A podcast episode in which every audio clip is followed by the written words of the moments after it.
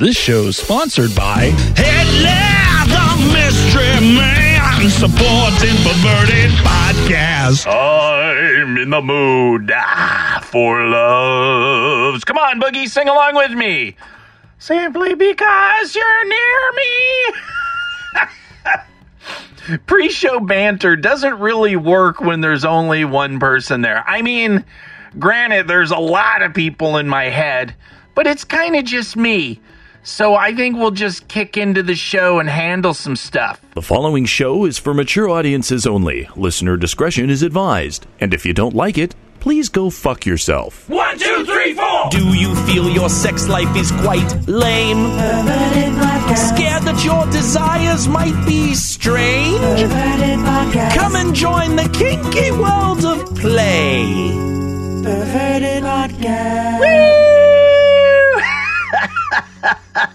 Hello and welcome to Perverted Podcast, the show where we explore the adventures of the kinky lifestyle, sex, and the human mind. Recording live, well, right now in storage while I handle the, the business we have to handle. I am Count Boogie, and uh, this is going to be a, a special show. And I say special, that could either be good or bad for some of you, but it's really important that we have this moment together because it does involve uh, somebody who has been with this show since the first episode. And uh, that, of course, would be Kathy. Um, Kathy has recorded as we requested. She was really good about uh, giving us some time and recording a message for us uh, to you, the Perverted Podcast listeners, because she loves you. And I'm just going to go ahead and play it, and then we're going to talk about it. If you're brand new to Perverted Podcast uh, and you have no clue what this is or what we're doing, go ahead, jump a few steps ahead. Sunny's coming in in a little bit, and we're going to have a great talk on sensual kink play. And then uh, who the hell's afterwards? Oh, yeah, Jen. Jen's coming in later on in the show, and we're going to talk about some of her experiences. But for this next 10, 15 minutes, we're gonna we're gonna talk about Kathy, and we're gonna talk about Perverted Podcast. And I think it's real important to get us together as a team and on the same track. So first, let us hear from Kathy. Hi, everyone. It's Kathy. I just wanted to let everybody know how much I miss you and how much I miss recording with Boogie. My weekly recordings with him over the last six and a half years have become in my life such an expected and predictable occurrence that it's strange to suddenly feel like they belong to another life or another time. I'm sitting in my room with the door closed, talking into a mic, but in my mind's eye, I picture you all in your homes, in your cars, during walks or at work, listening to me ramble on as you do the dishes or clean the house or take a shower. It's truly a strange time we live in where I can feel so amazingly close to people I don't even know, where we can connect despite never having met. I know it's my imagination to consider you all friends, but it alters me nonetheless. This show has altered me, and all of you have as well. It's difficult to explain what's happening in my life without going into more detail, but I'm going to try briefly so that you can all understand where I am. In a strange way, I kind of feel like I owe it to you guys. My sister and I, uh, as you all know, are very close, and we have been on similar trajectories in our lives, but only recently realized just how much so when we both hit the same wall in our respective lives. Both instances were traumatic, both were life changing, and both have necessitated huge changes, some physical and some psychological. While they also differ in many ways, in both respects, these instances were unexpected. We were thus unprepared and were at the hands of others. The ensuing chaos has resulted in an absolute maelstrom of emotions, shock, tremendous self doubt, sleepless nights, days and days of crying, and thankfully, therapy. The end result, although it is far from over, is that we've both had to step back from our lives in order to see to our own physical safety, as well as to reassess our lives. How the fuck we allowed ourselves to get to this truly destructive place, what our own personal responsibility was, and where we want to go from here. It's required a tremendous amount of work and attention, which is why I've had to pull back from so much. My calendar looks so empty compared to how it used to look, and still I'm struggling on a daily basis to get everything done that I need to get done in order to get us to a sane and balanced place. I'm sorry I can't give you more information, but if you knew the details, you'd understand why I cannot at this time set aside my grief, my shock, my anger, and my fear in order to pretend everything's okay while I record a podcast. I'm simply not that good an actor. It's at times like these when I'm so grateful to have family with me small as it is, and more importantly, to have my sister by my side. It hasn't always been that way, but we're both at a time where we realize that, you know, maybe living out the rest of our days as spinster sisters living together, having tea on Sundays, and gabbing like old biddies isn't such a bad thing, and actually sounds like a pretty good life. I have no doubt that she and I will get through this together, although our lives will never be the same. It's also at times like these when you realize who you can rely on and who you can trust. It's no surprise to me that Boogie, despite all of our differences in our characters and goals, is one of those true friends. I can count on one hand the people I currently feel safe around, and I consider that a really great number. It's more than a lot of people have. I don't really know what the future will hold for me. I only know that for the first time in my life, I have to consciously and determinately make myself the priority in my life. Where that will take me is anyone's guess. I love you guys so much. I miss you, and I hope you can understand. Please take good care of yourselves. Thank you very much, Kathy. Thank you very, very much, Kathy.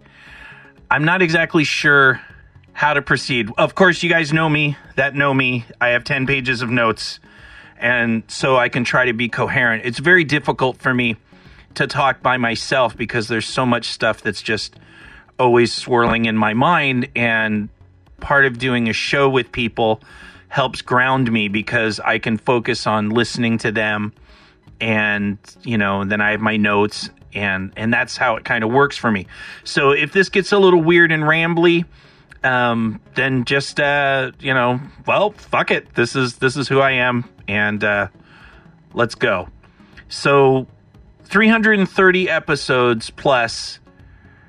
Kathy has been here since the first episode, and uh, we've evolved together as communicators. We were both fairly good when we started the show I think both of us are much better communicators now because uh, that every week we have to we have to really invest ourselves in these topics and you can't not learn. You can't not learn things. You read hundreds and hundreds of articles and we've done like yeah I don't know like 1500 fucking segments. You know you have to grow. And so we grew together and we evolved as show hosts just as as people who are able to talk and to kind of sense what listeners, you know, are looking for and what things inspire them and entertain. And yeah, half of it sucks, but but in general, you know, a lot of you are still with us. So um, we've done that together. I believe Kathy's work on Perverted Podcast uh, absolutely speaks for itself. Her actions uh, prove to me, and I'm sure to many of you, without a doubt that she was invested in you. She was loyal to you. Her and I had some fucking knockdown, scratching, cat fucking dust all in the air fights. We still got on the show and still put our time into you. So the fact that she was willing to do that, even though we've had our problems that we've dealt with and talked through and communicated with you about and found ways to navigate that, she has been so loyal to you and it's been it's been super amazing to be next to somebody that invests in a listener like she's invested in you right now as you just heard and some of you have been with us for a while, so you know all the shit with Creative Explorer and everything that's been going on in her life without getting into too many details. This new situation has uh, made her have to say that she has to focus on herself. She's invested in you for 330 something weeks, and now it's gotten to that point to where she really needs to advocate and invest into herself and her family and I'm I'm sad. I'm sad and it hurts and it's and it's disappointing. But I mean, the first thing that kind of slapped me in the face. I mean, I kind of I know what's going on, so and I've been you know a little closer. We don't talk much during the week, but when there's an emergency, we always have each other's back. That's one thing about Kathy and I. Love or hate, whatever.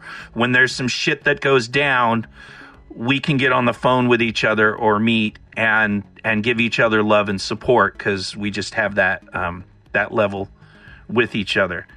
But from what you know, we have a show that is dedicated to encouraging people uh, to advocate for themselves. This is going to be sloppy. Sorry, I'm I'm kind of squirrely, but we have a show that's dedicated. I wrote this down. I'll just fucking read it to you. We have a show that is dedicated to encouraging and inspiring people to advocate for themselves and make those hard decisions, even if it disappoints someone. That's what we've done from day one to tell you that you should be able to stand up for yourself, even if it disappoints someone. You know, even if it, you know, if you're a bottom and you're afraid you're going to disappoint the top or the top, you whatever it is you deserve to advocate for yourself and to find the best solution for yourself. So, because of the six years of saying that and preaching that message, I can't do anything other than be supportive of Kathy. I have to. It doesn't fucking matter what I feel or think or, you know, getting scared. Oh, don't leave. Because it would be hypocritical. It would be really hypocritical to not do anything other than tell her, I love you, I support you, we got your back, even if you don't use us. We're here, and that's it. That's the only thing that is right to say. So um, I don't like this. Um, I say I'm excited for new adventures, but I'm not always fucking excited for new adventures. I'm fucking old, man. I'm tired of shit changing because of me most of the time. But sometimes it's external. Sometimes it's pandemics and this and that, you know, all the stuff that went down at shithole. You know, I had a part in that. I made choices that made changes in my life happen. And I have to accept that. But man, sometimes you're like, can we just fucking cruise for a while? But no, that's not what an adventure is.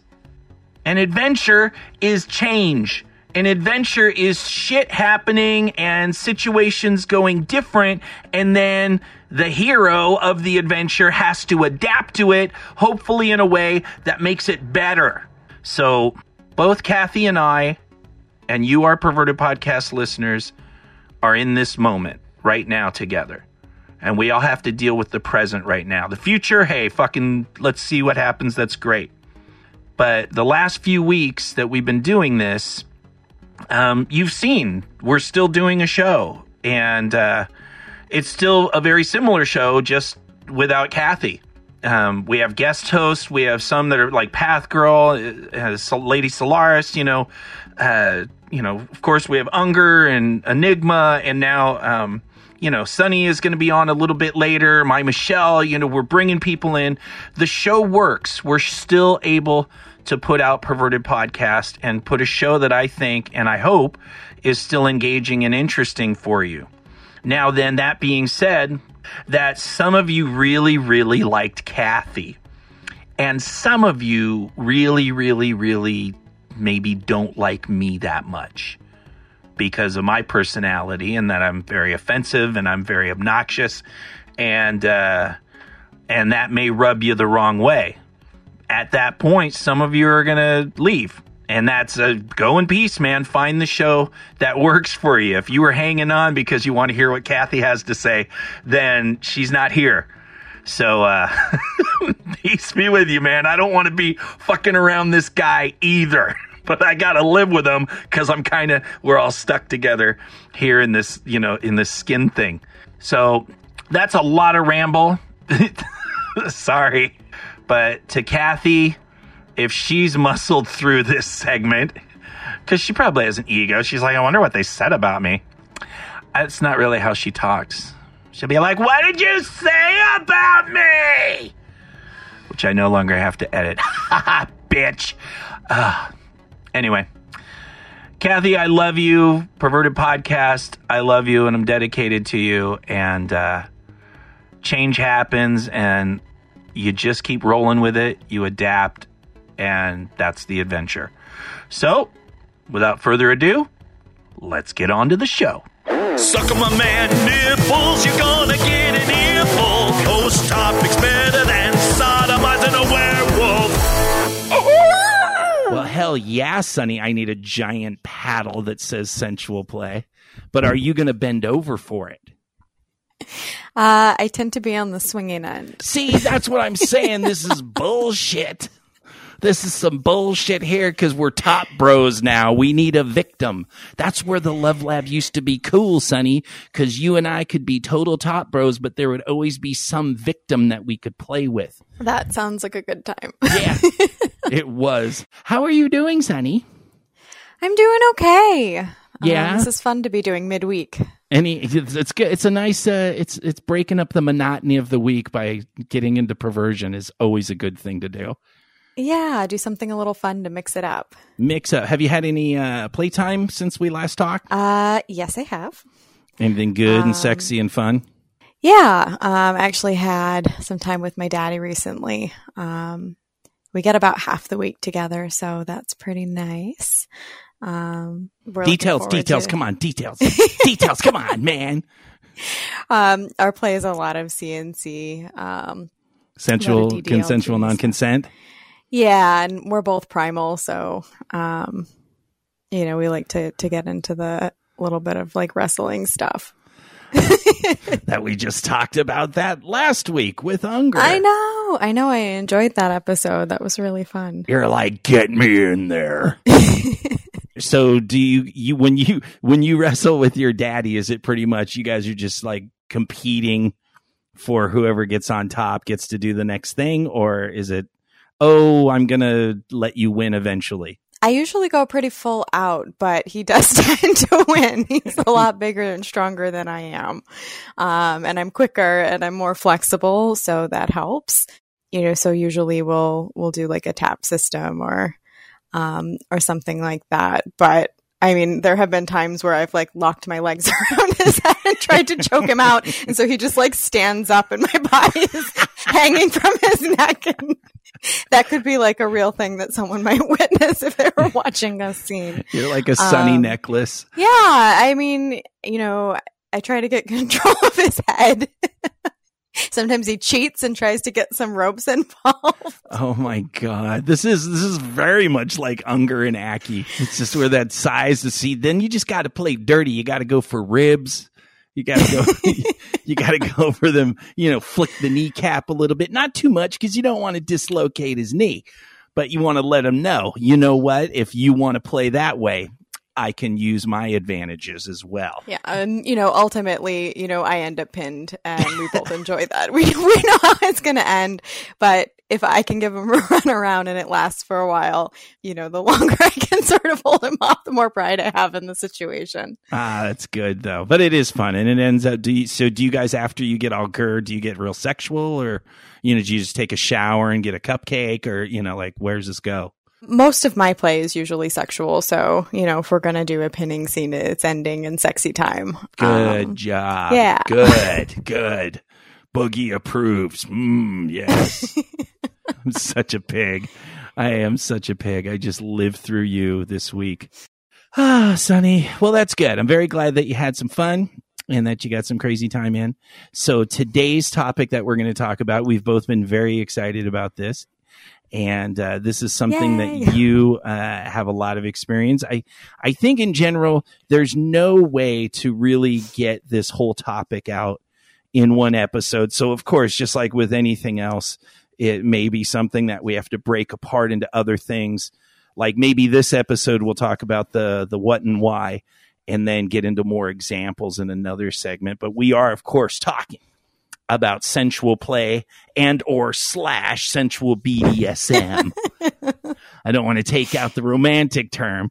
You and I had a discussion about that, and, and Yes, you're like, we did. "What the fuck are you talking about?"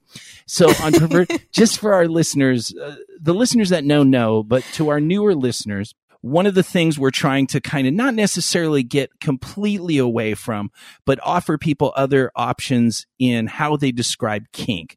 A lot of people for years and years and years, it was just called BDSM. And it's a kind of a sexy romantic term, but it's also kind of archaic in that it doesn't apply the bondage discipline, sadomasochism, dominant submission doesn't necessarily apply to a lot of types of play that people are into now, like role plays and age plays. And I mean, it does and it doesn't. Plus, there's also some negative connotations to BDSM when new people hear the term BDSM, which I have experienced personally speaking in the colleges and doing panels. People hear BDSM, they're not, I'm not into any of that weird BDSM stuff. But then if you, but it's true. But then if you ask them, so have you ever like done some scratching or biting in your play with your partner? Well, oh, yeah, duh, I do that. It's just kinky stuff. So you're like, aha, there's a possibility that this term may also have some negative connotations mm-hmm. for people because it's always been in the media described as kind of like a freak show. And it's always, you know, the the dominatrix making the man sniff her shoe and shit like that, you know. So so we try to mix it up and allow for that term because it is a very romantic term, but we also try to keep it towards describing things as kinky, kink play, the kink lifestyle, um, and then BDSM kind of in it. Does that make sense? It does make sense. Okay, I think. I, I strive towards authenticity for myself, and that is actually something that I engage in often. You know, um, those things are still part of my play on a regular basis, but I can see how it does not apply to a broader audience sometimes. Well, now that we've given this big, I've given this giant fucking annoying dissertation. let's go ahead. It's okay if you refer to it as sensual BDSM because that's what a lot of people have referred to it for years. So we'll just call it sensual play or sensual BDSM, but it's both pretty much the same thing. When we talk about this, I'd like to start with the what. You know, what's the difference mm-hmm. between sensual play BDSM and non sensual BDSM? Is one more with flogging and touching and building and sweetness and feathers? Um, or is the, you know, is the non sensual more disciplined, authoritarian, goal oriented, power exchangey kind of thing? What are your differences? What is sensual BDSM to you, Sunny? Um, so for me, it's not so much about the type of play because I, I tend to bring sensual kink, sensual play, um, to all of my play, regardless of whether it is, um, like a really sadistic scene or a really sweet one. Um, for me, that's not what defines it. For me, it's more about it's a sensual scene if you take into account all of your five senses, um, your partner's senses, um, and take control of those things, um, both with giving sensation and um, through deprivation and having a balance there. And so it's sort of mastering all of the senses that makes it sensual BDSM more sensual kink. See, I have like a little note for myself to remind myself to Remind yourself. That's okay. We'll get through. We'll find the balance. You know what I'm saying. though. Okay. So no, this is really good. So in, in your instance, there's not really a separation of the two. For me, I always considered, um, pretty much exactly as you said, where the sensual was about that interaction, controlling the senses, sometimes depriving of the senses in order to build things. But it was always kind of, um, even though there was pain and and sadomasochism in sensuality, when I thought of non sensual play, it was more, you know, role play like disciplinarians, school teacher, students, uh, you know, more DS where there was less contact and more about the dynamic and protocol for me. But you kind of include all of that together for yourself. Yeah, you know, I think because I have um, a lot of different types of play that I like to do, and I can see how there could be a difference no matter what type of play is on the table. Like you could do a really hard capture scene and like some knife play and it could still, even though it's a really hard scene, be, you know, or a really dark or edgy scene, it could still be really sensual. You know, if my partner runs a blade down my back and I can feel cold metal, and they're taking advantage. It might not be cutting or scratching, but you know, they're taking advantage of me noticing that sensation so that I realize what's in their hand and um, you know, that is that's sensual. Yes. I approve, Sonny. Do you need a minute over there? I was just, well, that's like one of my jams I talk about all the time. Like one of my favorite ways to fuck is my partner's doggy style while I'm dragging my blade down their back. And that's like, so when you're like, and I'm like, ah, blade on the back. Yes, definitely a sensation. And once again, mm-hmm. that goes into many levels. You know, the sensations can be very strong sensations, or they can absolutely be that fluffy, sensual feather with a blindfold and, you know, you know, dragging the chocolate dipped, you know, like the mainstream view, the 50 shades of gray type of of kink that can still uh-huh. that is still a level of intensity. And i and i want to talk about some of those things. Uh, but there is no there is no right and wrong other than of course consent negotiation and and you know being a part of the other person's you know betterment in a in a scene. But there are a lot of differences in what you can do sensually. So i wanted to get in because you're real big on the five senses. So we have touch mm-hmm. sight hearing smell taste so um, let's go one by one through these. So when we talk about touch, um, obviously temperature, pressure, tickle, pain, interpretation, inspiration, mm-hmm. all these things associate with touch. So now when you're using touch in your sensual play, how does that work for you? Yeah. And, um, you know, as we go through each of these, um, you know, keep in mind that it's not always giving. Sometimes taking away um, is really what's powerful. Mm. Um, and if you remove one sense or several senses, what you're doing is you're heightening the ones that are remaining. You know, so for touch, um, you know, a lot of people are kind of focused on, you know, like the business. right. On the genital. You know, they want to get right to it, like what's going to give me an orgasm. Can, I just want you to know you can use any language you want here. It's, you know, don't feel okay. like you have to. Any language I want except for BDSM, not really. Oh, dear God. Really? God. I had to tease you a little bit. That's okay. Um, but, you know, s- seriously, um, think about the whole body. People have so many erogenous zones, places where they like to be touched or feel sensation, and also places where it might be uncomfortable. And depending on what kind of play you're engaging in, both of those are important. Um, you know, you think about things like temperature, um, about texture, um, even pain. You know, pain is not one thing, it's a spectrum. When you think about pain, you have stingy, you have thuddy, um, you have you know, pain that aches, pain that lasts, pain that burns, um, pain that's acute, it's like a shock and then goes away. Um, it's a whole spectrum. And for me, um, and, it, you know, when I do, um, sensual kinky play,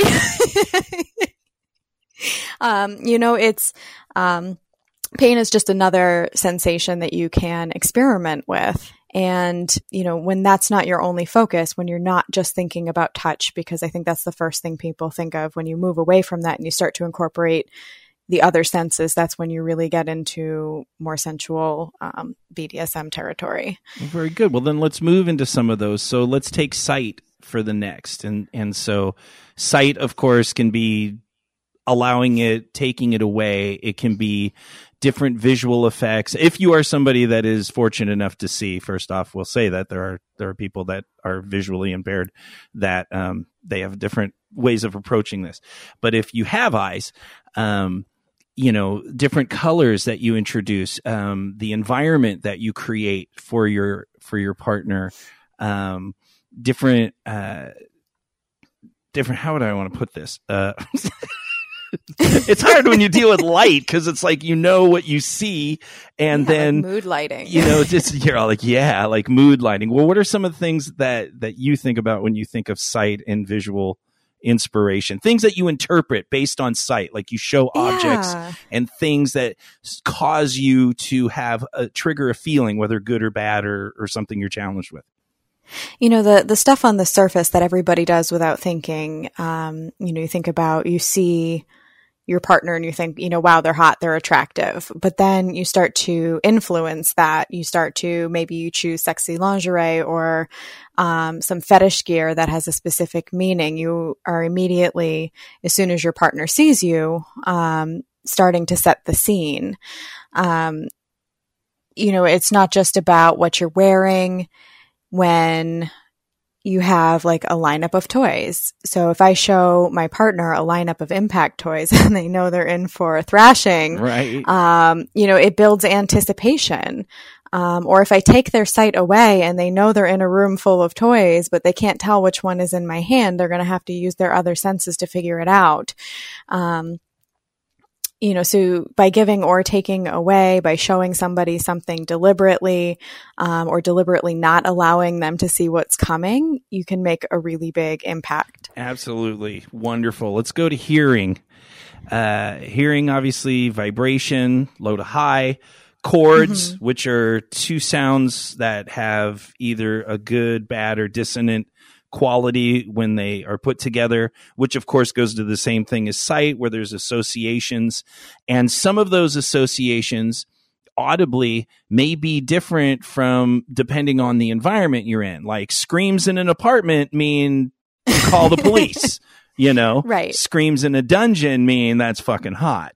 You know, so so there's a lot in that spectrum. And of course, when we talk about music in a play scene, or we talk about the sound of a voice or how you use your voice to create a sound of authority or a sound of submission or a sound of service there are so many things that that vibration that goes into your head can, can create that obviously sound is a big part for a lot of people Right. I mean, the sound of your partner's voice, um, you can tell what mood they're in. Sometimes just by the tone of someone's voice, you sort of get a sense of what you're in for. right Um, that sort of thing, you know, and if you imagine that maybe, uh, maybe you're blindfolded and you can't see, um, what's coming, but you hear the sound of an impact implement against your partner's palm or against the floor.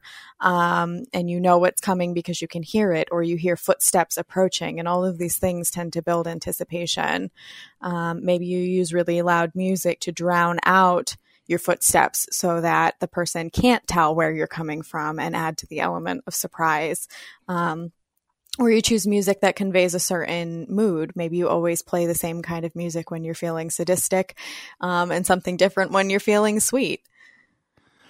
I love that because that is so true. Because I mean, these are all the little tells. And once again, as we're building this, I just keep hearing that this is a building of a relationship. I mean, it's great when you throw all these things on in pickup play and it's something that's new and exciting and you really there's a lot more anticipation in pickup play sometimes mm-hmm. because you have no idea what this other person is capable of or what the bottom is going to give you or or where they're going to be afraid or respond or whatever.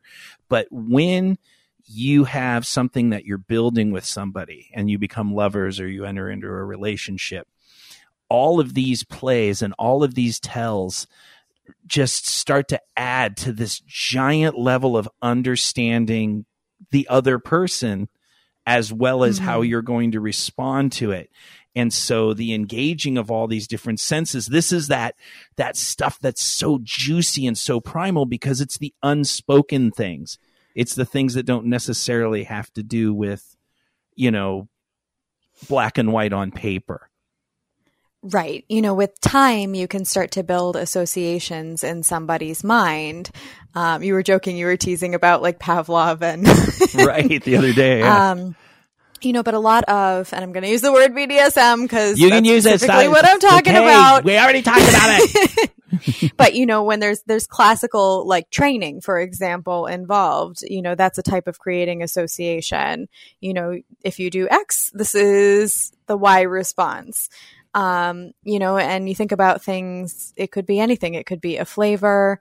Um, you know, maybe when you open a certain kind of wine or you're wearing a certain perfume or essential oil, um, they start to associate that with your mood. Um, and you can start to create anticipation, expectation, that sort of thing. And I think that step one at a beginner sort of level is just to acknowledge all of the senses, start to notice these things. right. And then as you get more advanced, to take control of them, you know, for sort of scene development. And then, you know, eventually you get to total mind fucking, Right. which is really awesome because sensual BDSM is a, a mind body spirit, um, spirit experience. Absolutely. So, I mean, you already started touching on smells, um, which are very influential. I mean, because we have so many things that we associate uh, with smell, you know, from holidays to uh, certain vacation spots that we go to. Um, you know, Yeah. moods, family, you know, different things. Like we're, you know, obviously smells are very important to the human animal because, you know, we decide this smells good, so maybe it won't kill me. And this doesn't smell good, so maybe, you know, maybe I should stay away from that. And I love how you just clicked on, and we'll get into this in some of the why, that you can, part of sensual play is that you can fuck with that ideology, that, that idea that somebody has in their head. You can now take it and break that. And, uh, and that becomes fun too. We'll talk about that in the middle. So I guess the last one would be taste, which of course, uh, can be both good or bad most of the times uh, when I incorporate flavors into my sensual play. Um, it's a lot of reward base, like when you're Mhm. trying to change a behavior or help someone deprogram a negative with a positive. You're not washing anybody's mouth out with soap. well, I'm not saying that doesn't happen. That, that that's a different kind of scene, though. But uh, what in general happens with my because I've had that is I remember my mom used. I remember my mom was a little abusive, and she washed my mouth out with a fucking steel wool SOS pad. And I spit blood for a few hours. So I'm I'm a little. There's some things that I'm like, yeah, maybe uh, I'm not going to do that partners without a lot of negotiation, because those things can be a little crazy. But on the nicer end, I like using like special treats that uh, that kind of reward for different behaviors. And and then it's like a little celebration because I mean we understand a lot of that. Um, some of us from child rearing, you know, the parent wants you to ask good. Look, just fucking don't fuck with me, and I'll buy you your dumb ice cream cone. You know, and so that was like so the taste of that ice cream is kind of like a little victory for you you know Right. you're like uh, i did good you know this is this this flavor means i fucking owned it i did you know i owned it or i manipulated for it either way you know it depends on depends on where you're coming from with that Yeah, or you can create associations, you know, like maybe you get a lollipop along with spanks. Right know? yes And then every time you want to eat one of those until the end of time, you think about your ass being thrashed. Um, with hypnoplay, um, taste is is often um, incorporated, and it can be really fun. Um, I happen to have orgasms when I eat chocolate frosting or chocolate donuts. Um, nice. because that association was was formed during hypnoplay. And even when i'm not in a state of trance you know i might not have an orgasm like if i'm having you know a donut at an office party but like that little like impulse that twinge is there that reminder. Um like maybe i better have the jelly one. Yeah. can i squeak this one out at the desk just kind of close my eyes and say i just like donuts all right leave me alone okay, maybe that's Yeah. not appropriate. I'm sorry. Everything in my world is about that scene in the Matrix where the Merovingian creates the perfect uh, bite uh, for that dessert, and then the hot woman eats it, and then it shows her body reacting to it, and it goes straight to her pussy and her clit, and she explodes in an orgasm from eating the bite of thing. That to me is the one of the first mainstream sensual plays that I thought you guys get it. You guys Mhm. get it. Sorry if you haven't seen The Matrix and you live under a rock. I'm old. What do you want? It's funny to think I'm old for seeing The Matrix, but uh, but god damn it, that was a good scene. Sorry, what were we talking about? Sensual play. Okay, great. Let's move in. Cupcakes. Cupcakes. um chocolate frosting no but i mean you know whether it's a scent um you know in your animal brain you are going to have triggers that are associated with scent. It's very nostalgic. It's going to trigger memories. Um, and when you start to use scent and use taste and the other senses to create memories and to create associations um, that's when you start to have control. Um, and that kind of leads into the why a little bit you know Sure. um, you want to have more control. You want to have a deeper connection. Um, you want to have hotter scenes where you're you tuning out the rest of the world and you're 100% focused on what's happening in the play space you know if something is making an obnoxious noise in the background um, it's going to be distracting Right. Or if it's uh, the distract once again when we talk about retraining like somebody like me and and you hear this a lot in like comedy training when they tell you to learn to overcome these sounds in in a lot of meditation um to ignore because there's always going to be distractions in the world. There's always going to be loud cars and loud this and you know chirping fucking bird this.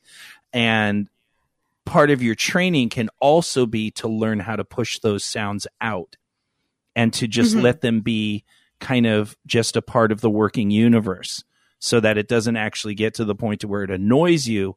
Um, but you can just accept that those noises are there. And we, i've done a lot of this practice in the dungeon when people are like i hate this music or or this you know these people are annoying or i know this is mm-hmm. going on or somebody's making weird noises in the dungeon, you know because it happens. Everyone has their own noises. It doesn't mean we have to fucking like all of them we had snarf snarf in there that sounded like some cat was being raped and it was it was like literally literally cleared the whole room like on more than they had to finally talk to this person and say look we love you but these the sounds you're screaming at the top of your lungs and it's it's there's other people playing which is a whole dungeon etiquette segment that that we haven't dealt with in a while but Right. but it is part of the process and when you get into the whys of this sensual BDSM like a lot of the things you say sometimes it is you know just for that sensation and that connection with your partner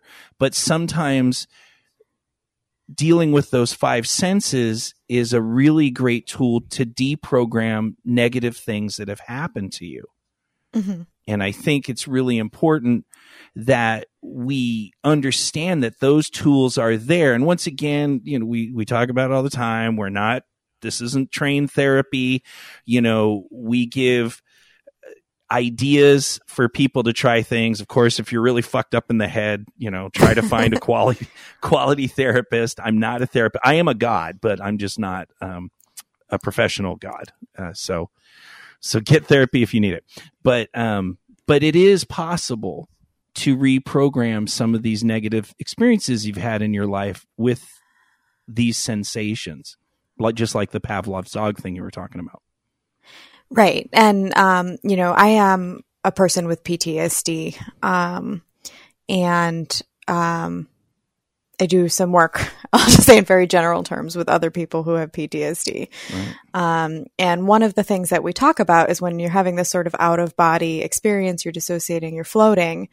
Um, instead of going down that sort of negative rabbit hole, you can ground yourself and reconnect to your body and reconnect to what's going on around you by holding on to something really cold, like a piece of ice um, or a textured object, and focus on that sensation. Um, so, you know, regardless of where you're coming from, um, sensual BDSM can be a really great way to sort of reconnect with your body, to stay present in the moment, to connect to your partner. Um, and I, I really think it's something that is for everybody.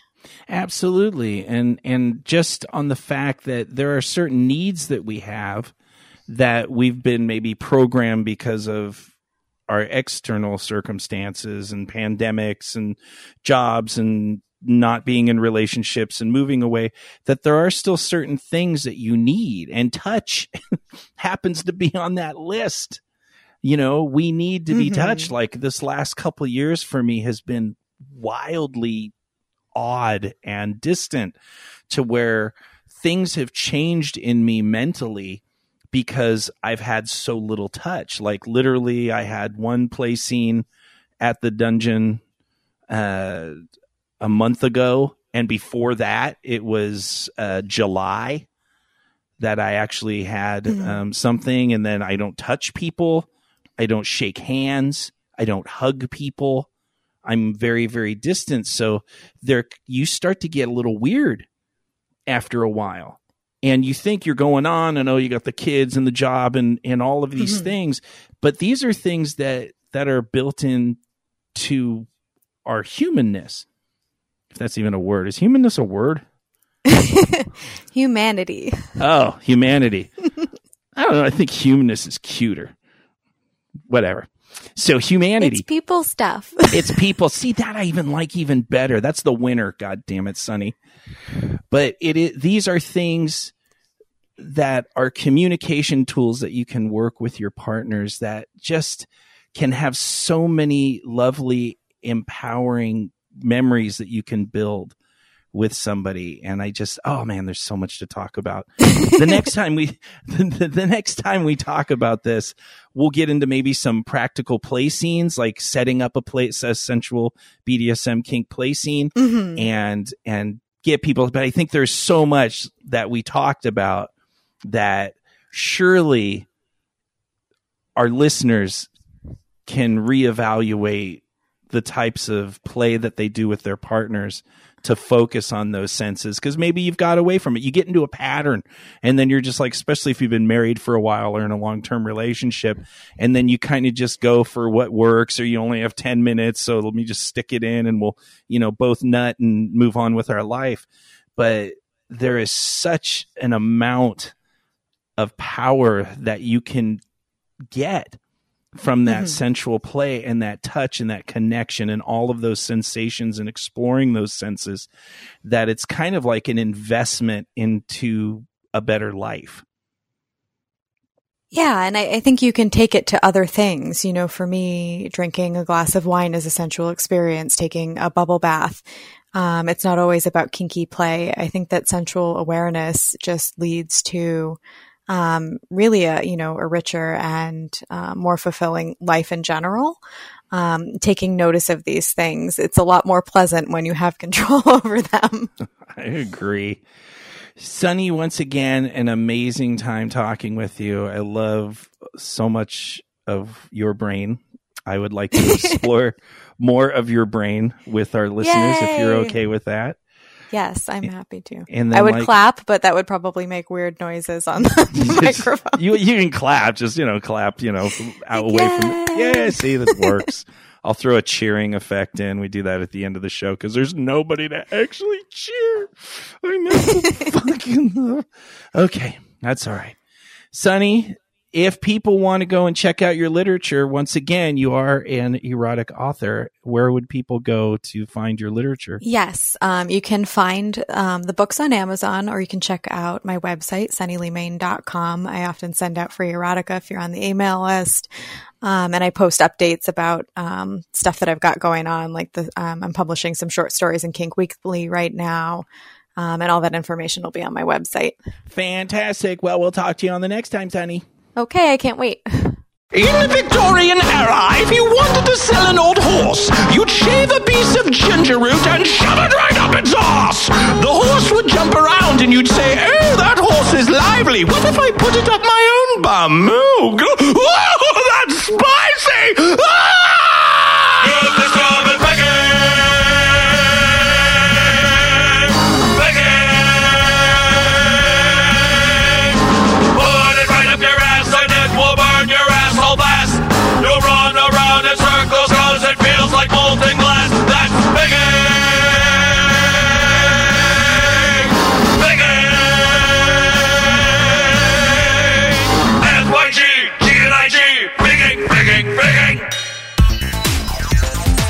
Perverted Podcast Listener Segue. Oh yeah, yeah. Jen, put put the mic closer to your mouth. Oh yeah, that's good.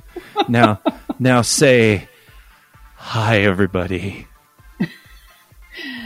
Hi, everybody. Oh, that's so sultry. It's my boogie impersonation. that's an, it's better than I could ever do. Oh my goodness, Jen, how are you? I'm good. Life is busy. It, it it is good, and apparently your your neighbors are having some sort of fiesta animal sacrifice thing. We, I can't hear them, but you say Thank they're God. you. is it happy conversations or just annoying? We don't know how to pick up a phone and talk to the other part of the Oh building. no, it's yelling and cursing conversation. Oh, that's wonderful. Well, you know, maybe some people are, you know, they're just passionate about their sports or something. Oh no, no, no. It's mother to daughter, and it's very angry. Oh, Hence, we're looking to move. teenage angst. I love Oh it. Oh, no, no, no, no, no, no. It's like grandma and adult daughter with their own kids, kind of thing. Yeah, let me just keep on correcting. Like it's Oh, it gets it's all worse. kinds of yeah, yeah. It gets worse and Mm-hmm. worse. It's midlife crisis yelling. Oh, it's it's bad. Which is one reason why we're moving. I haven't talked to you in so long. So, for I think this is the first time you've ever been on Perverted Podcast. This would be correct. Oh my goodness, I have known you for quite a, a minute. million years. A No. billion trillion years. We've gone back in time. We've jumped timelines in alternate universes. We've had no, that's Rick and Morty. I'm sorry. I thought that was you and Oh, me. I was thinking legends, but okay. we'll go Leg- with that. wow. Okay. See, you went up a notch. You went up a notch for me. So, for our perverted podcast listeners, could you maybe tell a little bit about yourself? Because you got a lot of stuff that you does. Well, do you want me to list everything or just? Not just the general. I mean, yes, by all means, give us your War and Peace fucking biography. Oh, God. Just the- yes, the general. So I am a licensed marriage and family therapist, and since about, I'd say for the last eight nine years, um, I have taken that license into private practice within the scene, specializing in kink, power exchange, non-monogamy, etc. So Etc. And if people want to, because it says right here, it says plug Jen. Oh, right Oh, here. Well, I don't know if I said that. Plug. but- Well, that's what it says on my paper, Jen. of course it does. I'm all plug Jen. So if people want to plug, no, if I want to plug Jen, well, I've always, there has always been a sort of grr, at least on my half. I don't know but I've always been hot for plugging Jen. I don't know if it's ever How about been. I plug myself? Is that oh, okay, yeah, go ahead. How do people get a hold of you? Oh Lord. Um so my website is akinkstrength.com. That's one place where you, if you sign up for my newsletter, that's a really easy like all in one place where you get one email a month that gives you all the things. Well, fantastic. Now that we have plugged you, you were nice enough to fill out the questionnaire uh, that we put Yes, out to the people for a second time because I screwed it up the first time. Well, the first time was great. the first, because the questionnaire, for those of you that don't know in perverted podcast land, the questionnaire is a thing that makes it easier for people to come on the show because it taught you talk about your experiences. So it has all the little questions, and we talk about it all the time on the show, and we have people on. And so Jen, because she's so efficient. I'm gonna and s- busy, honestly. I and just- honestly busy. I send her the questionnaire, and it's like, it's like, uh, you know, have you ever had a scene that was hot and fun and and cool and you know whatever and whatever, and she literally just puts down yes, and I'm like, okay. It's a lot of information for me to work with. Next, she goes down the. Have, have you ever had an outing situation where you've been outed or you know whatever? And then she puts yes. yes. And I'm like, okay, this is going to be a good interview. Oh God. feel pretty turned on by I'm- this. whole- I'm I'm, much sitting there with better- my pen. I'm much better talking than typing. I just have to say. But honestly, as soon as I hit send, I was like, you know, it occurs to me Maybe that uh, maybe even though the boxes were small, it was an expectation to fill out some more information.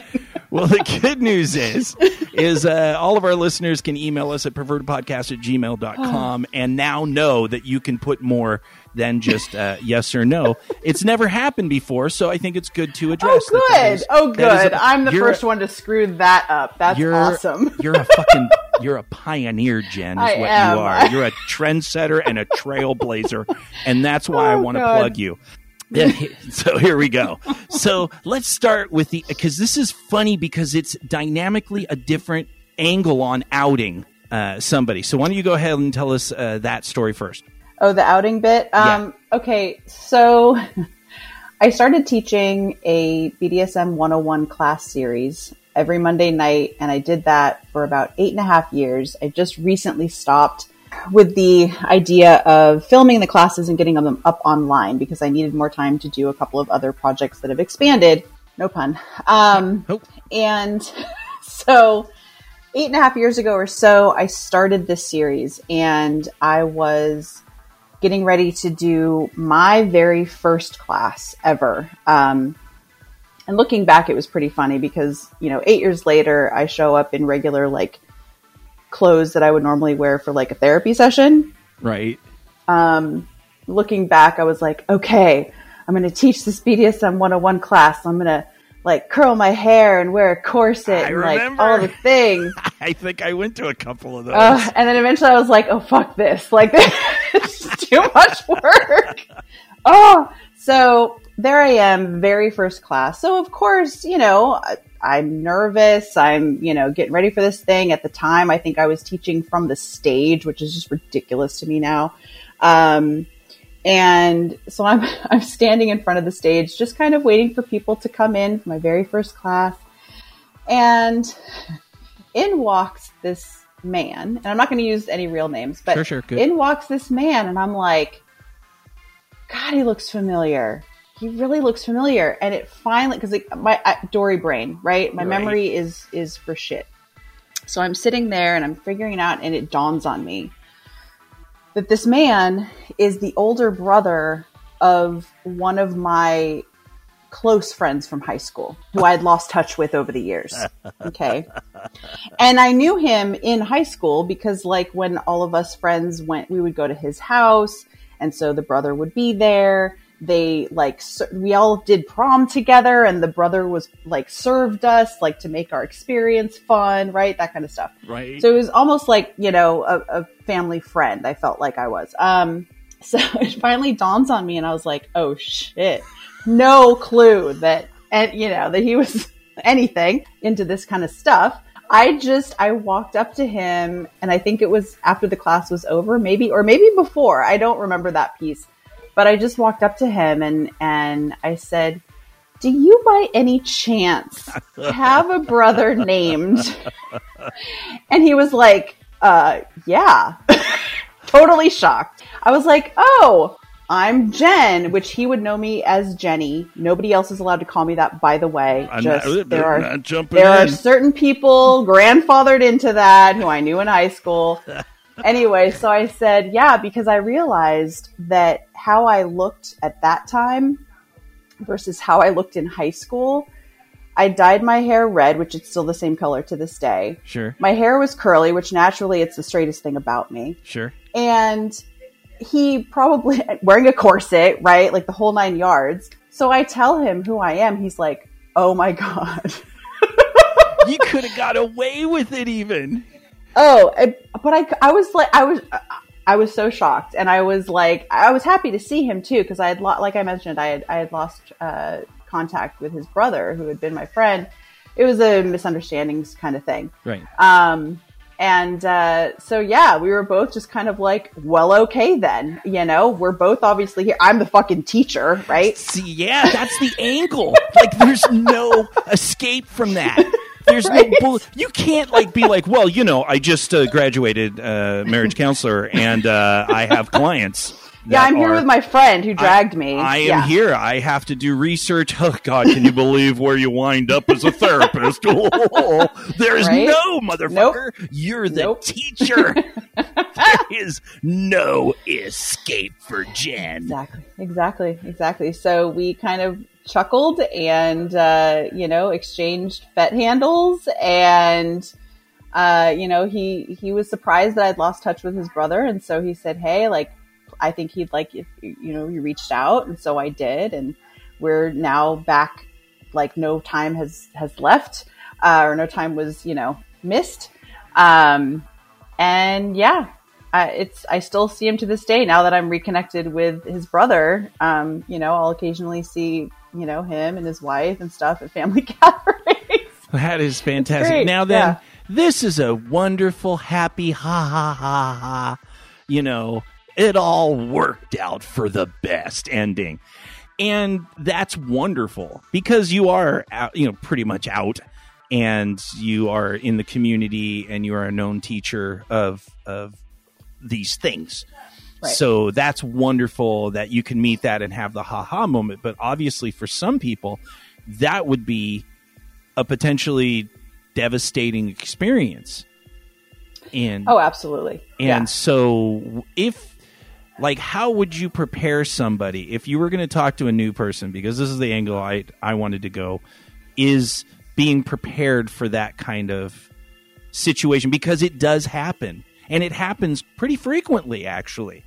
Mm-hmm. If you've been in the mm-hmm. lifestyle for more than a second then, you know, you have probably bumped into somebody you knew at some point. Because you know 11% of people are kinky or curious or you know whatever the statistic is it's it's definitely more than one or two and the rest of them just haven't figured it out yet. So, that's yeah. exactly it just change that's why i hate the term bdsm because it's like if Uh. you take that term out of it and you just say yeah, everyone's like oh yeah well of course a little hair pulling and scratching who doesn't like that you're, Mm-hmm. you're all kinky so if somebody was new and they were terrified of this how would you tell them to prepare I mean, the first thing I say is, look, the other person's there too, right? right So, you know, it, it, to keep that in mind, it's not like you've been put in a spotlight and they're, you know, at home watching the show and they realize that you're like, they're there too.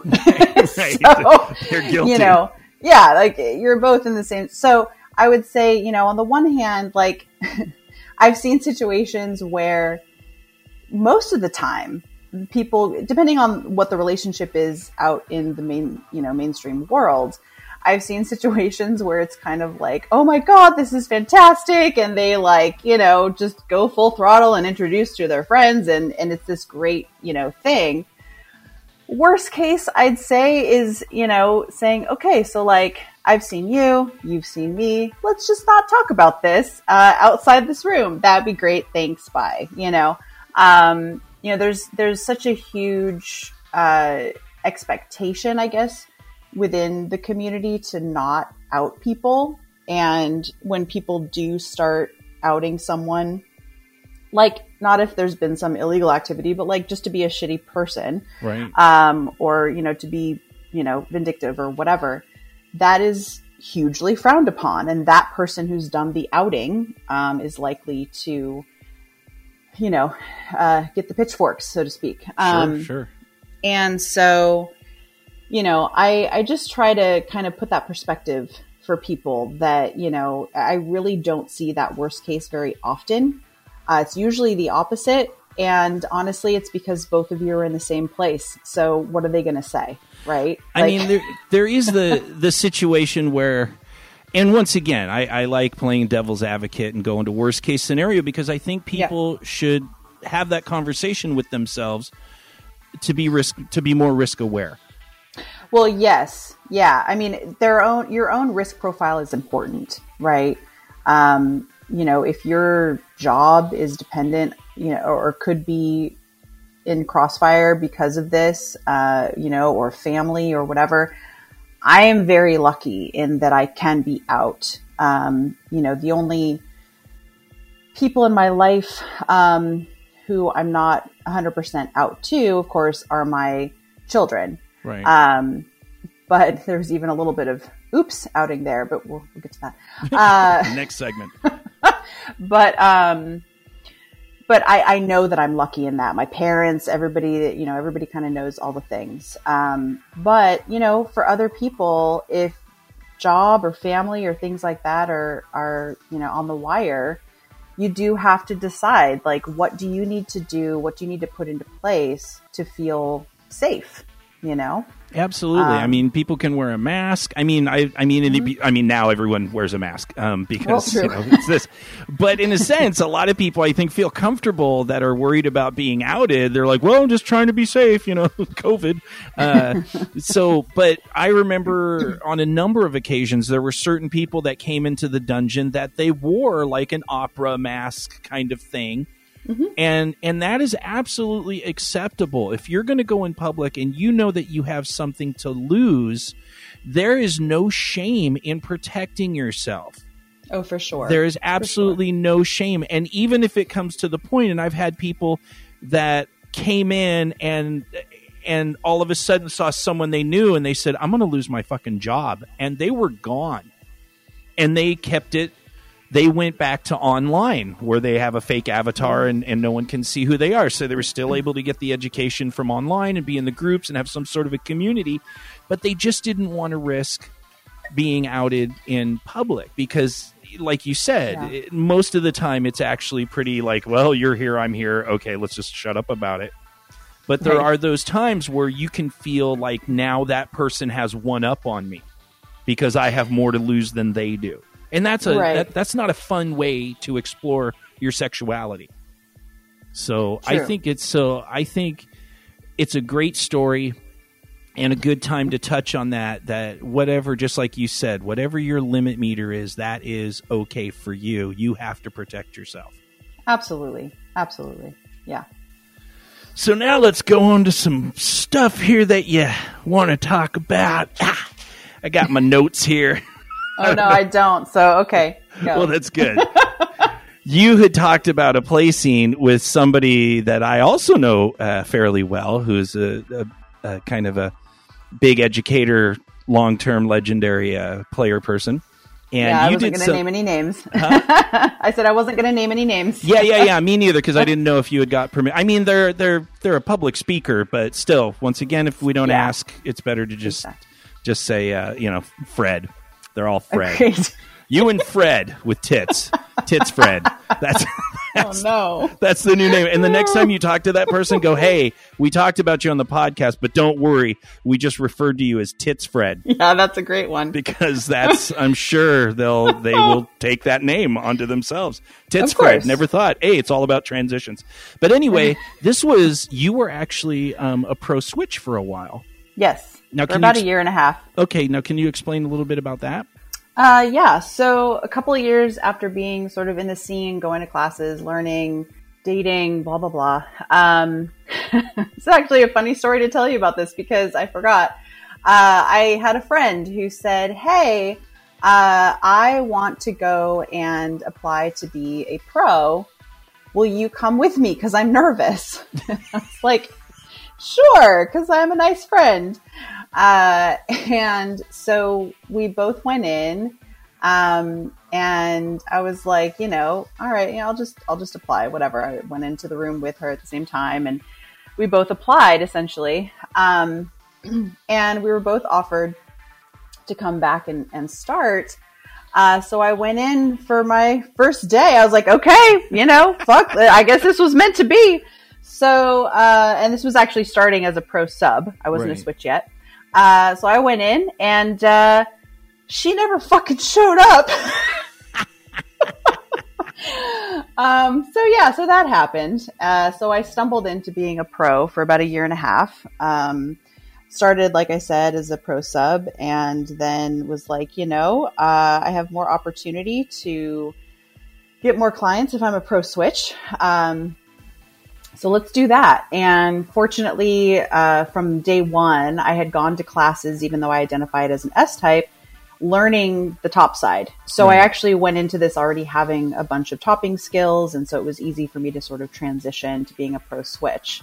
Um, and it was about a, a year and a half. And then once I decided to uh, reopen my private practice and teaching, then I transitioned over and stopped doing the pro work. That is uh, that is wonderful, and we've talked about pro doming and and on the show before, and and how the benefit, obviously, of that for the client is if they're not either have the time to commit to uh, cultivating a relationship with somebody, you know, be, or they're in school or, or whatever. Their life is so busy they don't, you know, they just want the experience and they want somebody who actually knows what they're doing. Yeah. And then they don't. So there's a lot of benefits to that.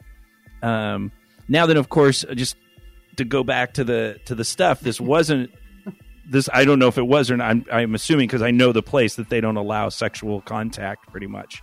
Yeah, no. Yeah, Uh-uh. so this No was this was just when when you were performing these things. It was it was uh you know a lot of impact play and different role plays and things like that. exactly. Okay, Yeah.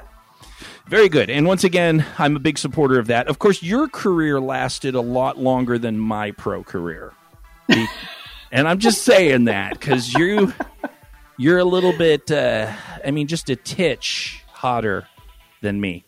I mean, Uh, my boobs are better, so Not not for long. Not. Uh, Oh. I've improved. I have definitely. Oh, okay. I've definitely. You know, with age, with age and a little breast pumping, I think uh, a couple more years and I'm going to catch up to you. All and right, get then- some cleavage going. And then we're just going to whack them together. That is an awful, Oh. awful visual. That is Not no. literally. Sometimes you I just gotta go. just, like, just uh, do you have a waste paper basket next to you or something? You can just There's a box. There's okay, a box. just I can just hurl and let's Yeah. get back to it. Yeah, Um, I out. have no idea what I was. Even, oh, I was talking about my pro dom experience. So you were doing a double scene where you and another pro were uh, were you co bottoming or was one of you topping and the other bottoming or where was the client in all this or did they just Yeah. want to watch? There was a client. Yeah, no. Um, I'll set the scene. So this was a client. So uh, the other, the pro dom was hired as a pro dom, and I was hired as a pro switch. Okay. And the funny thing about this session was that pretty much we both ended up switching because of the role play involved. Um, the client that we had, their main fetish, their main kink was role play. So the sessions, because we did multiple of these with the same client uh, throughout our time working together, and they would last usually five, six hours. wow. Yeah. yeah. There were breaks involved, you know. Um, this, but it was very much about the role play aspect. Um, and the scenario for this session in particular was that all three of us were bank robbers working together. but after the robbery, one at a time, we all three turned on each other to get the money. Yes. This is like real shit. This is real. This is good. Go, go. Okay, I got my little hat on backwards now. I'm like, oh yeah. Yeah, this is good. yeah, stories with Jen. Um, so I there was a lot to this session, obviously, uh, which I I don't even remember like the entire five six hours, but there was one particular part of the session that is forever in my brain. Um, because at the time, you know, I again pro switch only in the scene. Let's say by then, uh, four years maybe. The pro dom is somebody like you mentioned, who very well known, very well respected. Like I was like bow down to you, right? And at one point during the session, myself and the client, it was our turn to turn on her. Right. And so this part of it was meant for him to saran wrap her to the bench that she'd fallen asleep on. God, I love this shit. This is great. Now, the funny part about this is that I knew that you would need to wrap the saran wrap a lot to actually use it to, to bind her, yes. right? She At was least- also, she's, at at least a couple layers. She's not a Oh, wimp. She yeah, she's strong as fuck. Are you kidding me? Yes. Like I knew I was like, no, we got to wrap that shit tight. Um, but he he didn't listen, and he wrapped not enough. Uh, let's just say that. Um, and so as she's and you have to remember it was scripted to a point, right? So. We knew the basics, but it, a lot of it was just kind of going with it and, and free form. So, uh, she starts getting out of this run, which I knew would happen. Yes. Um, so I jump on top of her to try to hold her down. Which keep in mind, okay? Think about like I, I don't know how to describe the nerves going through me, having to really just stay in the role because on the inside I'm going, oh my fucking god, I am pinning so and so. Right. This is insane. Fred Tits is going Um, to kick my ass later. right? I only know I'm safe because it's part of the session. Right. So I jump on top of her. I'm trying to hold her down. So she's, you know, acting like she's struggling because she's clearly stronger than I am. right. She's acting like she's struggling, and all of a sudden spits directly up into my face. and I was like, Dirty I- pool. I, I, I played some literally dirty pool. I literally, I actually had to pause for a second because two things happened simultaneously in my brain. On the one hand, my brain went, Holy shit, somebody just spit in my face. This is not something I'm into. Okay. And on the other hand, On the other hand, this particular person who I like fucking worship just spit in my fucking face. like, I as a literally had result, to you had a, you had another liquid that spit back at her, but it wasn't from your mouth. no, no, no. But I did pause for a second and have to gain my composure for a minute. Um, and then I pretty much made sure that she, quote unquote, you know, wrestled me off and got away. Right. Um, because I was like, oh my God. And I think right after that was actually a scheduled time for us to take a break. Right. Um, so we had a really good laugh about it. Um, and you know, she was telling the client, like, yeah, you should have listened to her. You should have wrapped me. Shoulda wrapped more me times." This ain't my first saran wrapping. oh man. Yeah. So, you know, I, I have a lot of stories from working with her, um, particularly with this, with this specific client. Um, but that was one that will always stand out for That sure. is fucking. And the, the thing is, is we both know the person we're talking about, Yeah. and I'm like, yeah, yeah. There's nothing, nothing's like, yeah, dirty pool. She was, she, she, she will make work what needs to make work. Yep. That Yep. was good. And then, of course, it being hot, and you're like, you know, so we're taking this break, uh, you know, Fred Tits. And I just, could you help me in the, the other room, maybe? Just a, oh no. just a finger. That would not just, be professional. just a fuck professional. It's, well, it's your break. Well, it's like we would take like literally five minute breaks to gr- drink some water and just check in if we had to, but that was it. It wasn't long breaks. Whatever. So we'd, we'd go five, six Whatever. hours. Plug just- Jen. Plug Jen.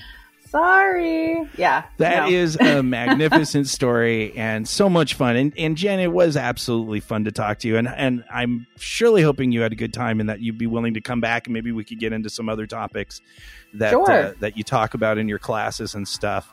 Once again, if anyone wants to get a hold of you, where do they go?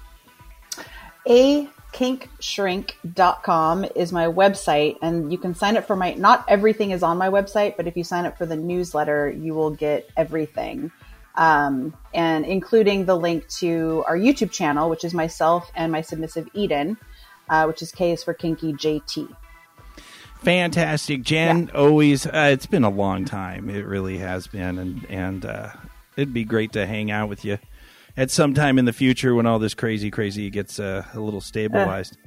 but we love you. once i and- get out of this apartment Yeah, Jesus.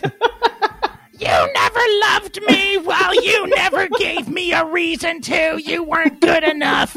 You're like, I am a marriage and family crisis counselor, and if you guys want to throw down a fat hundy, I'll no i want nothing to do with that shit are you kidding me come on, Jen, fat hundy. You know, like no i would charge extra Yeah, i would prob- charge extra probably.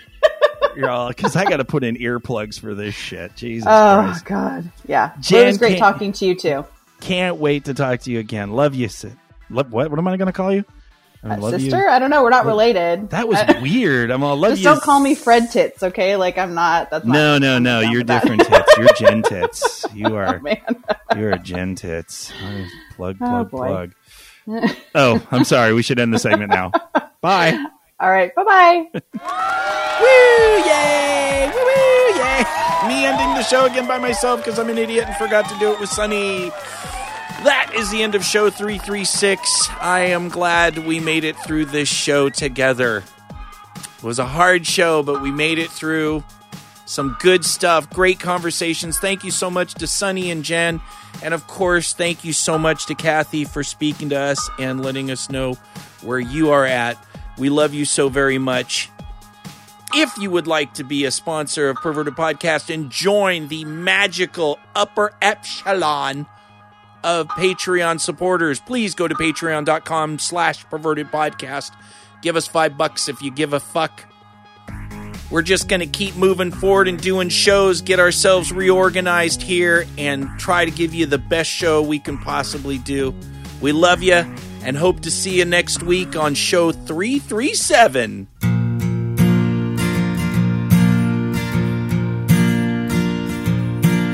I am so over you.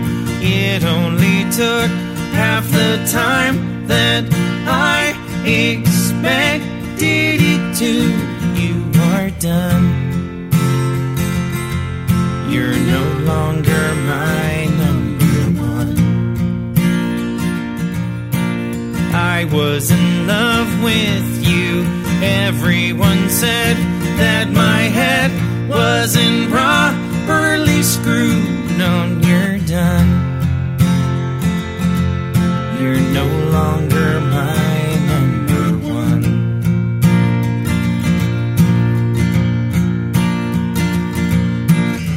I would cry naked for hours, holding your picture, your picture, your picture. Wondering if there was ever a time that you loved me, or were you just faking?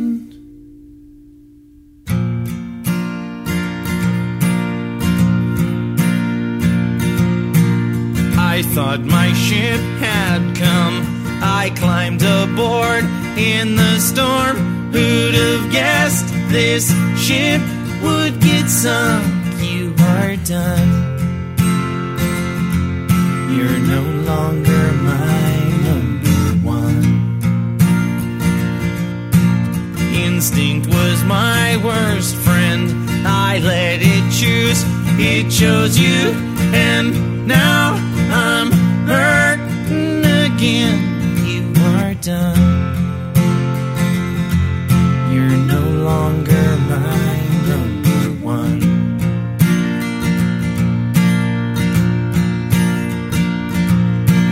Feeling like I would prefer just to die with your picture, your picture, your picture